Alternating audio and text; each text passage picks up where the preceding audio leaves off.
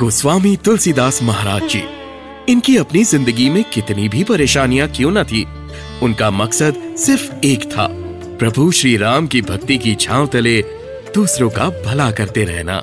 आइए सुनते हैं रामचरित्र मानस और हनुमान चालीसा जैसी खूबसूरत रचनाओं के रचयिता गोस्वामी तुलसीदास महाराज जी की कथा, केवल कपूर के दिल से।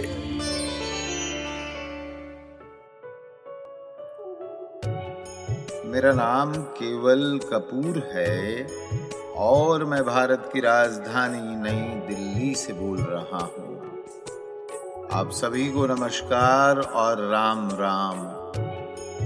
माँ भगवती से आशीर्वाद मांगते हुए मैं तुलसीदास जी महाराज की कथा पेश कर रहा हूँ। बात आज से तकरीबन 490 बरस पुरानी है। शाम पड़े, घर लौटते हुए पंछियों की मधुर आवाज़ें फजा में गूंज रही थी। हवा के लम्स से पेड़ पौधे मस्ती से झूम रहे थे।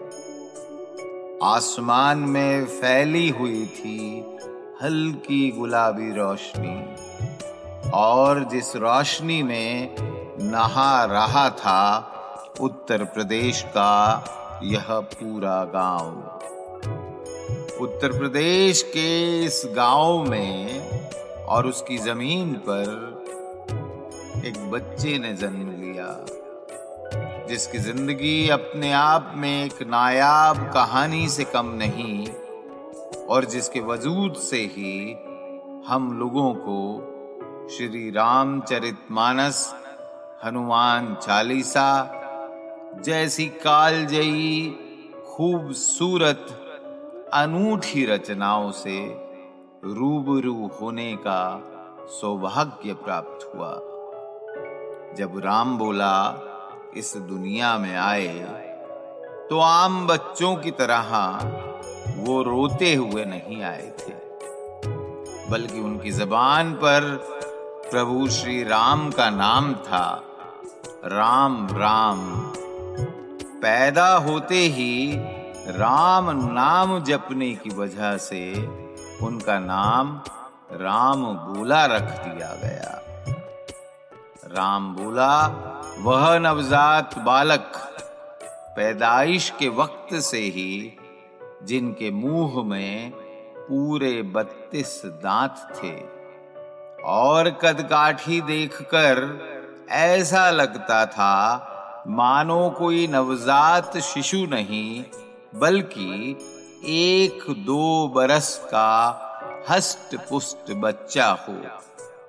राम बोला कि यह महिमा देखकर उनके पिता आत्मा राम जी दुबे के साथ साथ पूरा गाँव असमंजस में था। इससे पहले कि कोई कुछ समझ पाता, राम बोला कि पैदाइश के कुछ दिनों में ही उनकी माँ तुलसी देवी का देहांत हो गया। कहा जाता है, राम बोला का जन्म एक अशुभ नक्षत्र, यानी अभुक्त मूल नक्षत्र में हुआ था।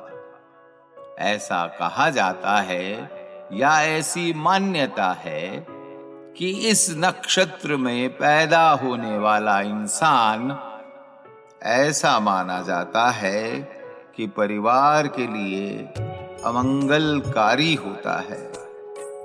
राम बोला की पैदाइश के वक्त से ही आत्मा राम जी के दिमाग में अशुभ नक्षत्र वाली बात घूम रही थी।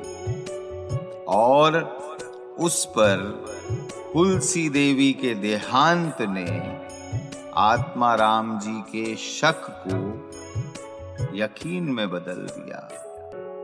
आत्मा राम जी ने इस बात पर शायद कहीं ना कहीं यकीन कर लिया था कि उनका यह नवजात बालक उनके और उनके परिवार के लिए कल्याणकारी नहीं है।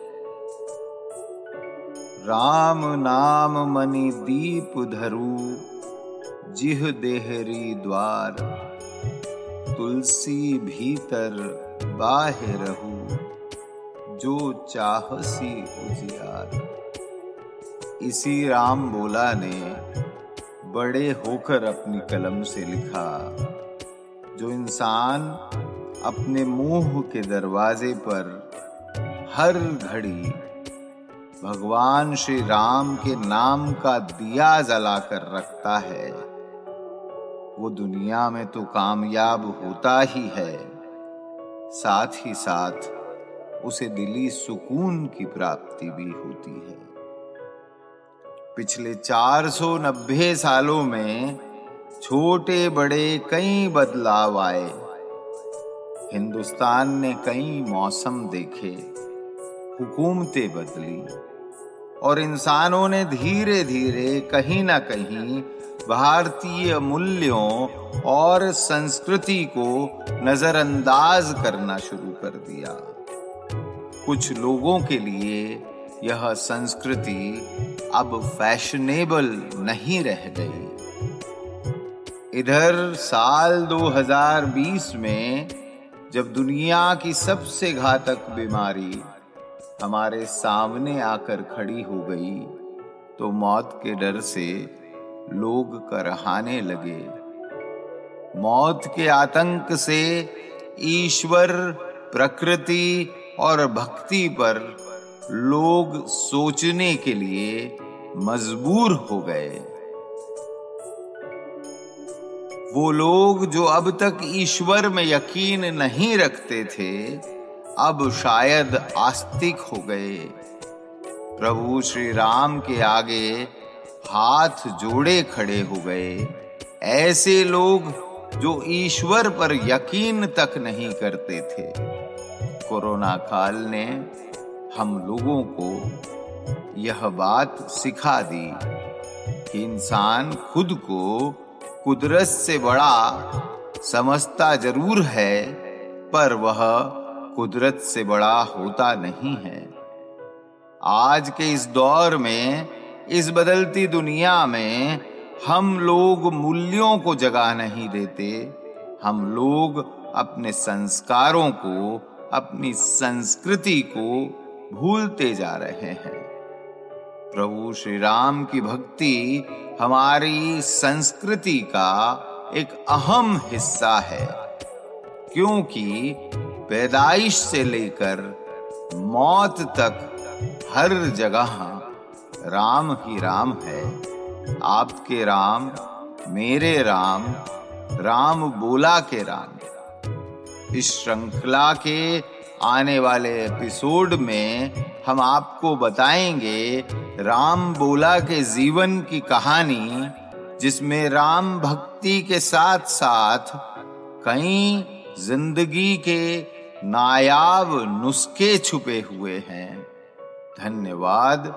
मेरा नाम केवल कपूर है और मैं भारत की राजधानी नई दिल्ली से बोल रहा हूँ। धन्यवाद।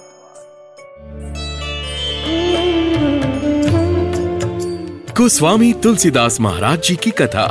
ये है केवल कपूर की संकल्पना, विचार और प्रस्तुति एच टी स्मार्ट कास्ट के सौजन्य से।